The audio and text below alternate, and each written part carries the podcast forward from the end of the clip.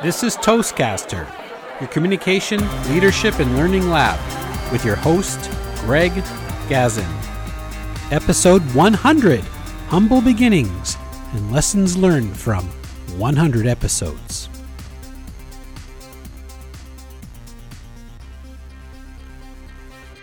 Hello, everybody, and welcome to the latest edition of Toastcaster, your communication, leadership, and learning lab. This is Greg Gazin, and I'm welcoming you to the 100th episode of Toastcaster. Today, in our episode, we're going to go back to our humble beginnings. We're going to look at how we got started and a few lessons learned. And I thought, who better than to have on our episode than the person who was first interviewed on episode one, Mona Cooley. Mona Cooley is a past district governor for Toastmasters. She is also the family support advocate and founder of Cool Family Solutions. Good morning, Mona. Good morning, Greg. What do you think? Oh, this was so exciting when you connected with me, and I can't believe where you've come to with a hundred episodes. Wow! I was reflecting back about our first one, and I it just brought shivers to me just thinking about it that we're doing a hundredth episode and, and I'm just so grateful to be part of it. And thank you for asking me to be part of this. It it is very humbling for me to be asked. For those of you who are newer to the Toastcaster podcast, going back 100 episodes, this podcast started as a high performance leadership for Toastmasters. High performance leadership is a project where you take a project of some sort, whether it be Toastmasters related, community related, or what have you, and you use it to hone your skills. You have a guidance committee that you work with. You also have a team that you work with where you look at your vision, your mission, your values, etc. And of course, being the gadget guy, I was looking for an excuse to use technology within Toastmasters. So I came up with this idea of doing a podcast. Now, if we turn the clock back, I think this was probably in late 2006. Podcasting was in its early stages. The technology was quite crude. And of course, I didn't have the experience that I've gained over the last 100 episodes.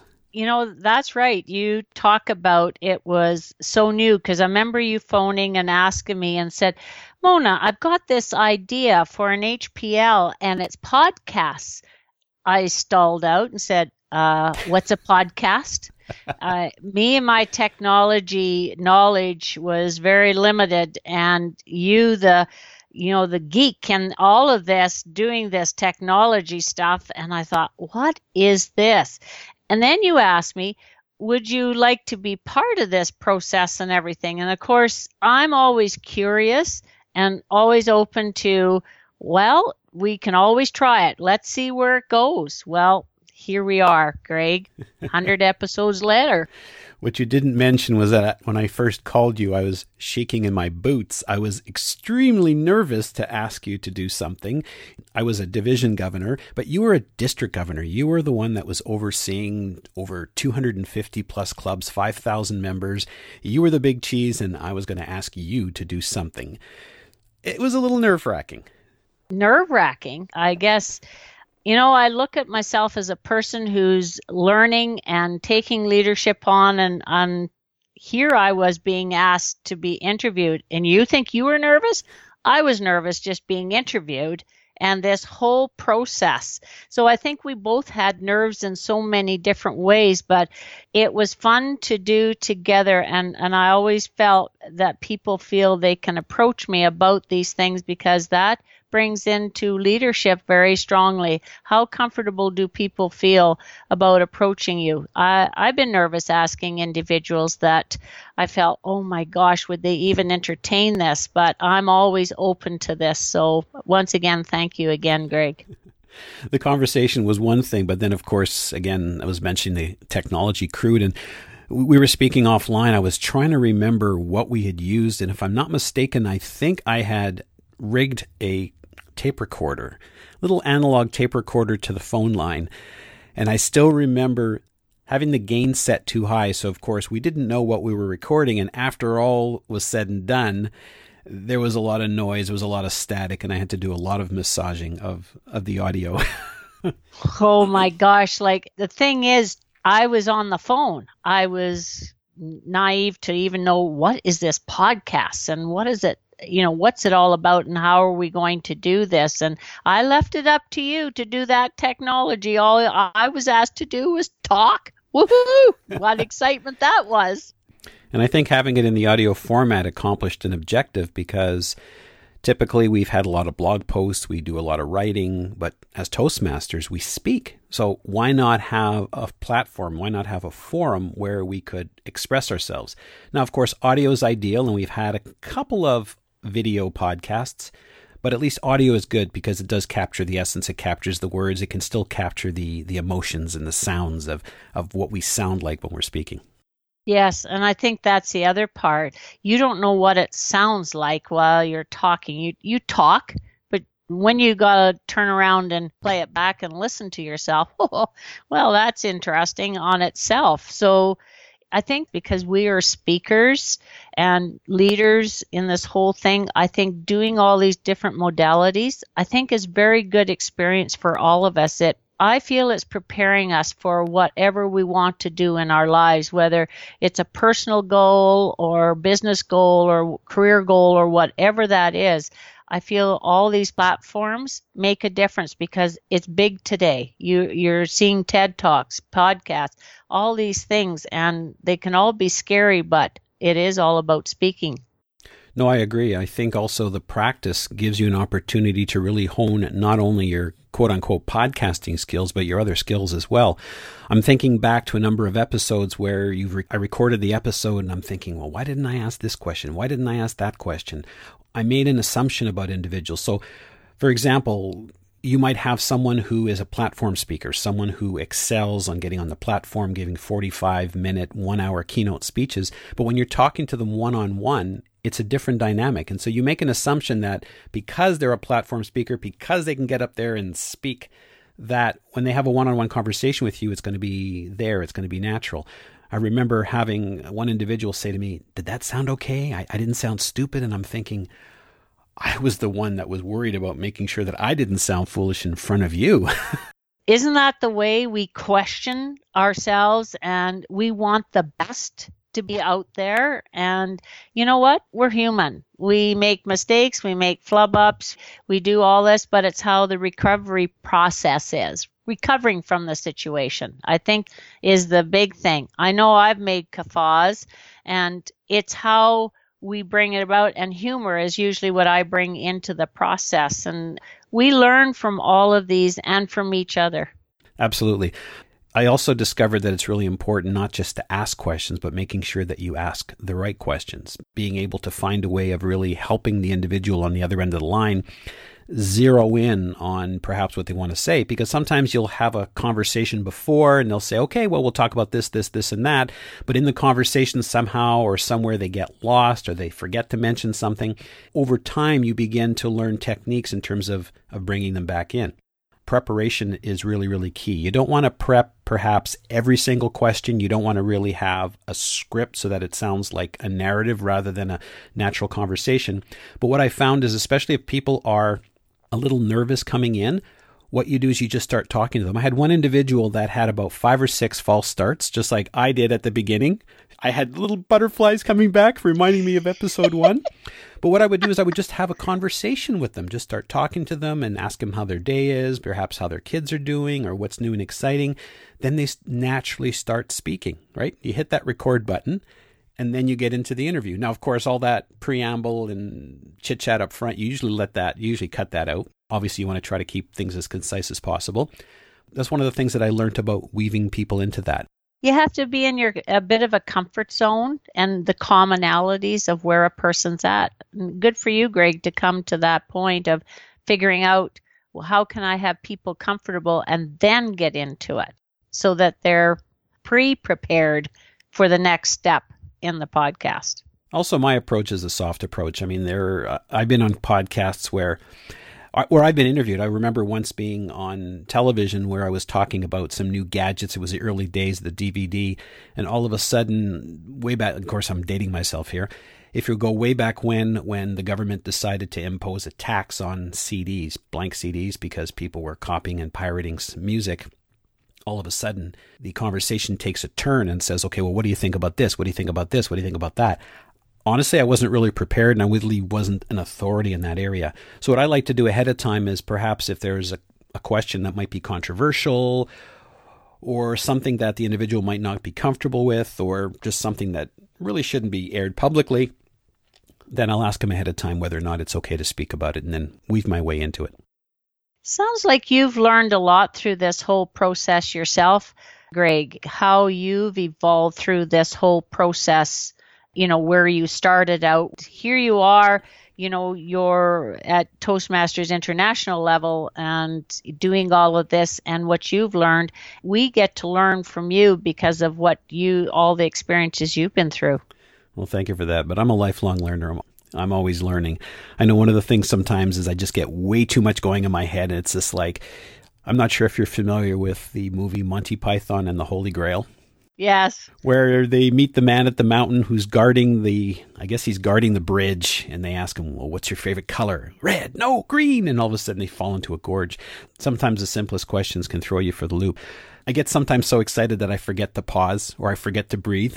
Sometimes that happens, or I find that I go just a little bit too fast or a little bit too quick. One of my editors once said to me, says, Greg, he says, the problem with you is you're too interested. And I looked at him and I thought, what do you mean? He says, well, you're too interested. He says, when you're interviewing someone and I was writing a story, and one of the things he said to me he says, you have way too much content in there. You have enough material there to write a book. All we're looking for is a 750 to 900 word article. So you need to try to see if you can focus in on one area and work on that.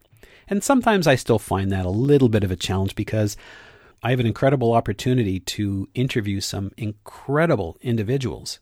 And sometimes you just want to be able to find out everything about them and share those stories. It's something to be said of what that tip was that individual gave you was I'm similar. I have so much floating around in my head and I'm curious. And of course, when people get talking, I have a question that pops up in my head and I need to know that, you know, I'm curious about that whole process. And when you've got so much going, so when I've been asked to say, get to the point, which I can get to the point, I'm known for it. It's sometimes very hard. And when you do get to the point, it can be overwhelming and people want to hear that little nugget that they can grasp right away. I've had to learn that too, Greg. So I guess we're on the same type of journey. It also works with your guests as well because sometimes they'll take off on a tangent. So sometimes you need to just stop them. And of course, we don't do these live. Some podcasts go live. They figure, oh, we'll just make it live. We'll do it natural. My philosophy is I'd, I'd rather give people a good finished product because sometimes you can speak for an hour and only end up with 20 minutes of, of recorded material. Yes. Well, that's how it goes. And good for you to figure that out. Because I can get on a tangent, as you know. So that, I'm glad. Really? Really? Really? Well, oh, there's such a shock. I know.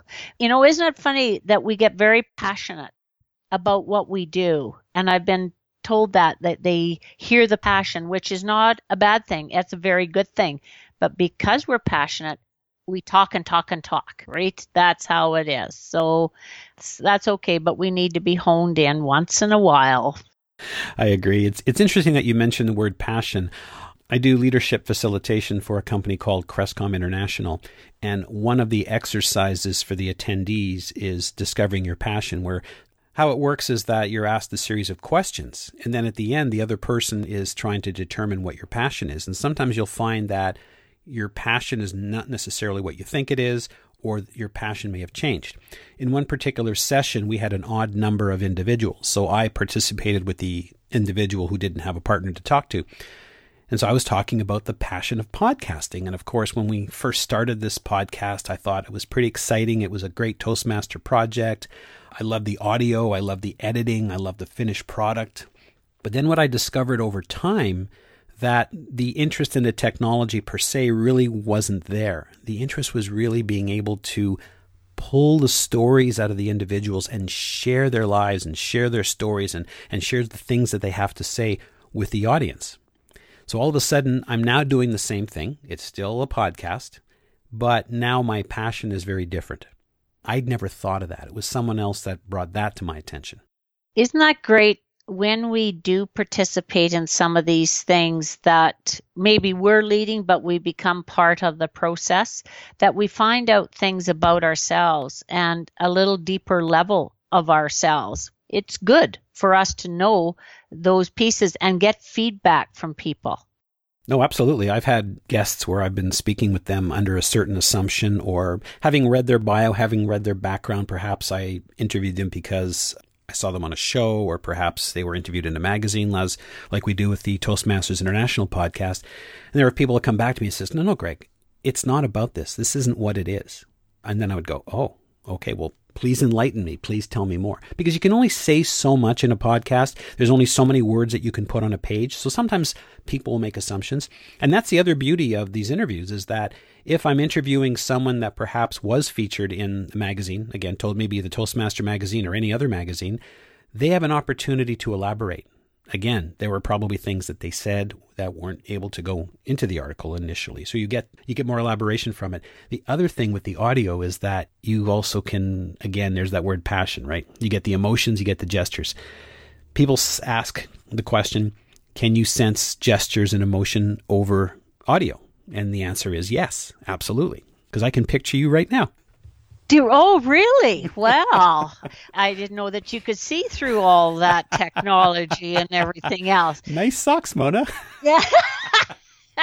you know, it's interesting that you say that because in the work that I do in helping families, I have said many, many times that you know, when families are talking to their loved ones on the phone and they don't think of their body language and how their voice and tone and everything is coming across to that person on the other end of that telephone line.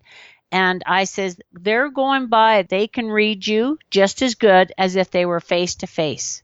It's that voice and your tone and your energy of everything that comes through. So that's great that you brought that up because it's so true. I don't think people realize that. And when I told families that, oh my gosh, it shook them up a little bit. They said they can read me. Oh, yeah. Well, one client uh, said this and he didn't i don't think he quite believed me i said well test it out you you let me know how it goes he came back the next week and he says well i was pleasantly surprised how my tone and everything made a huge difference.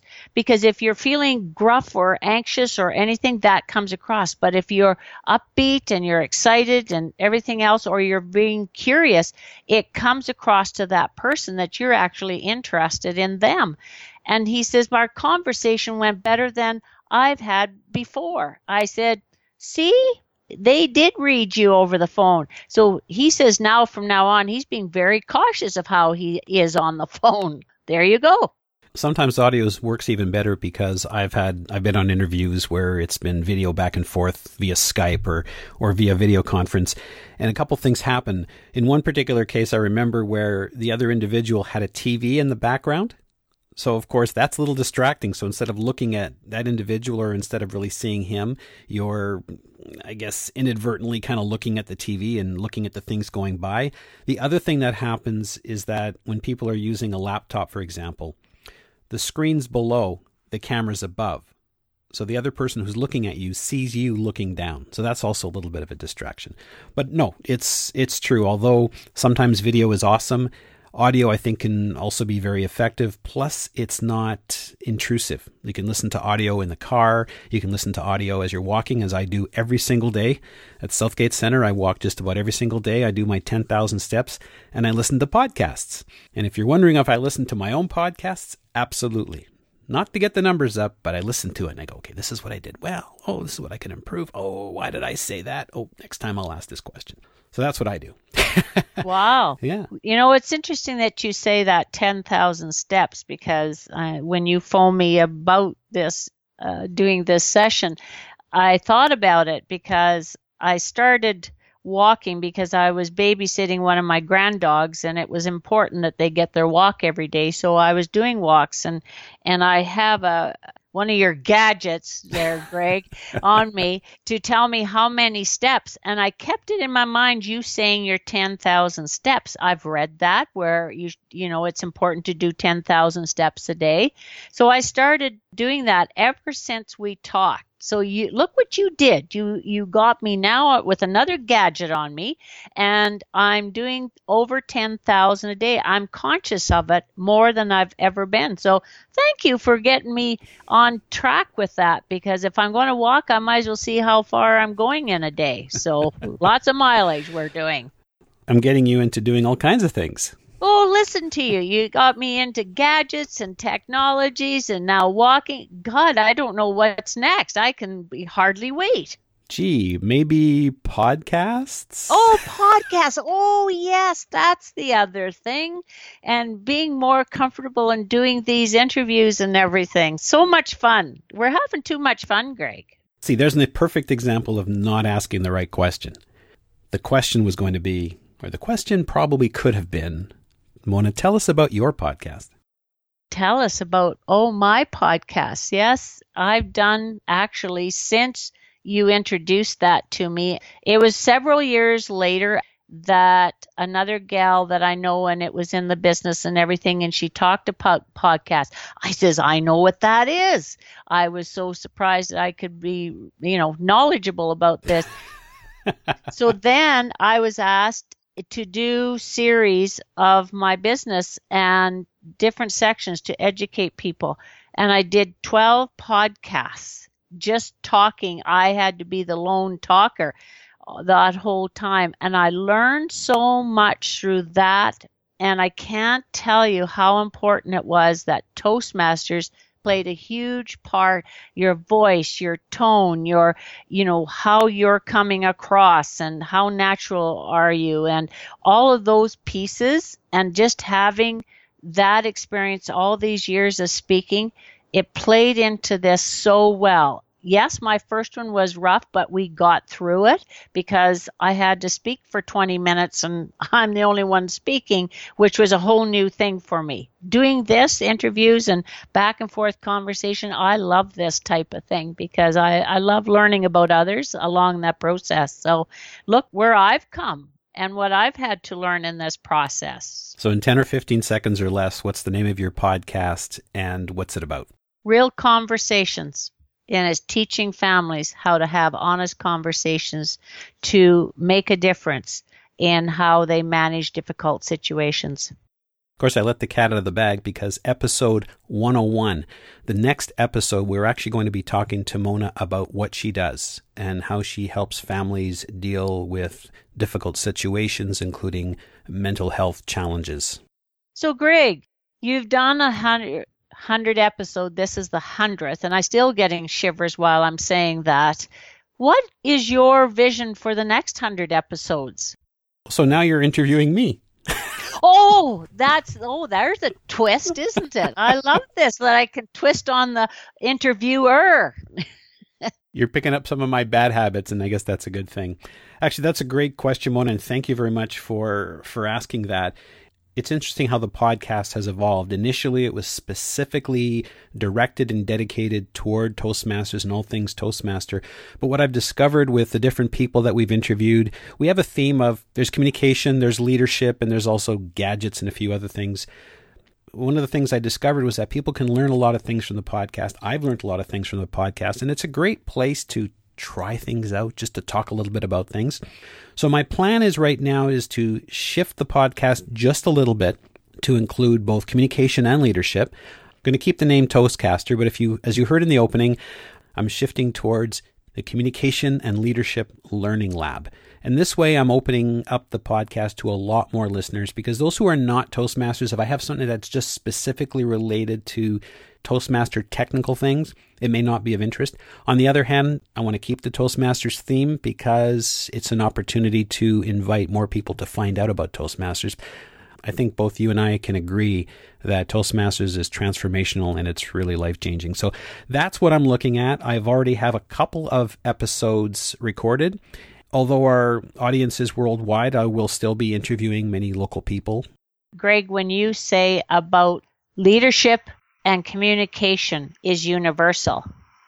Yes, Toastmasters is certainly where we've all learned that whole process of practicing and being better leaders and also communicating. But reaching out to the whole world, it needs to be done more than ever today in our complex world of challenges and everything that people are facing.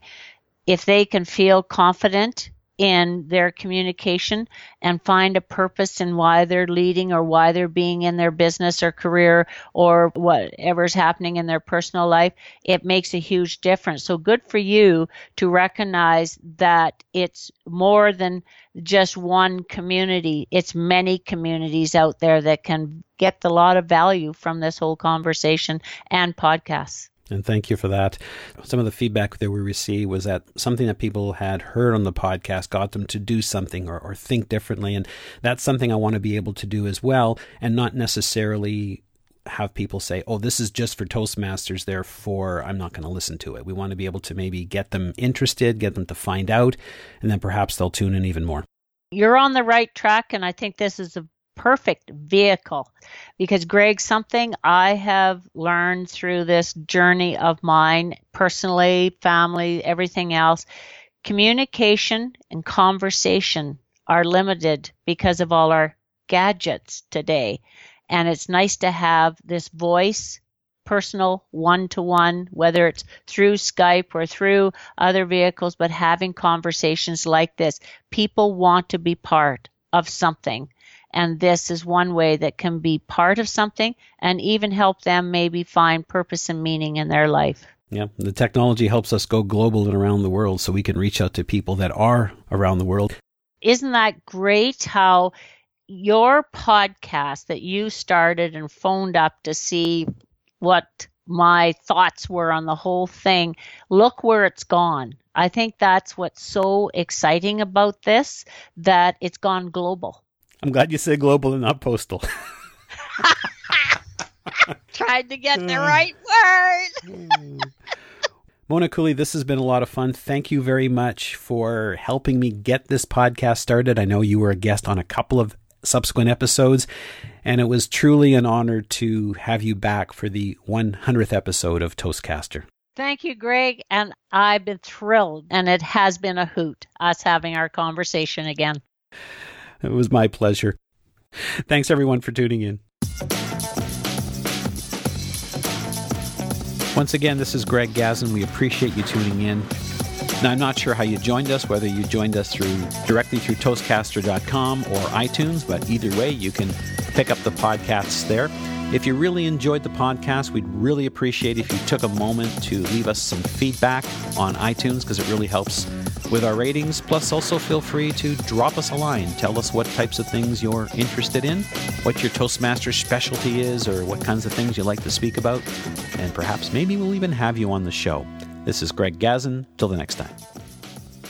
This episode was sponsored by Corey Outsmarts the Butterflies, a new book by Greg Gazin, geared to ages 8 to 80. Whether you want to improve your speaking skills or build your confidence, this short read is suitable for all ages. It's available at outsmartingthebutterflies.com.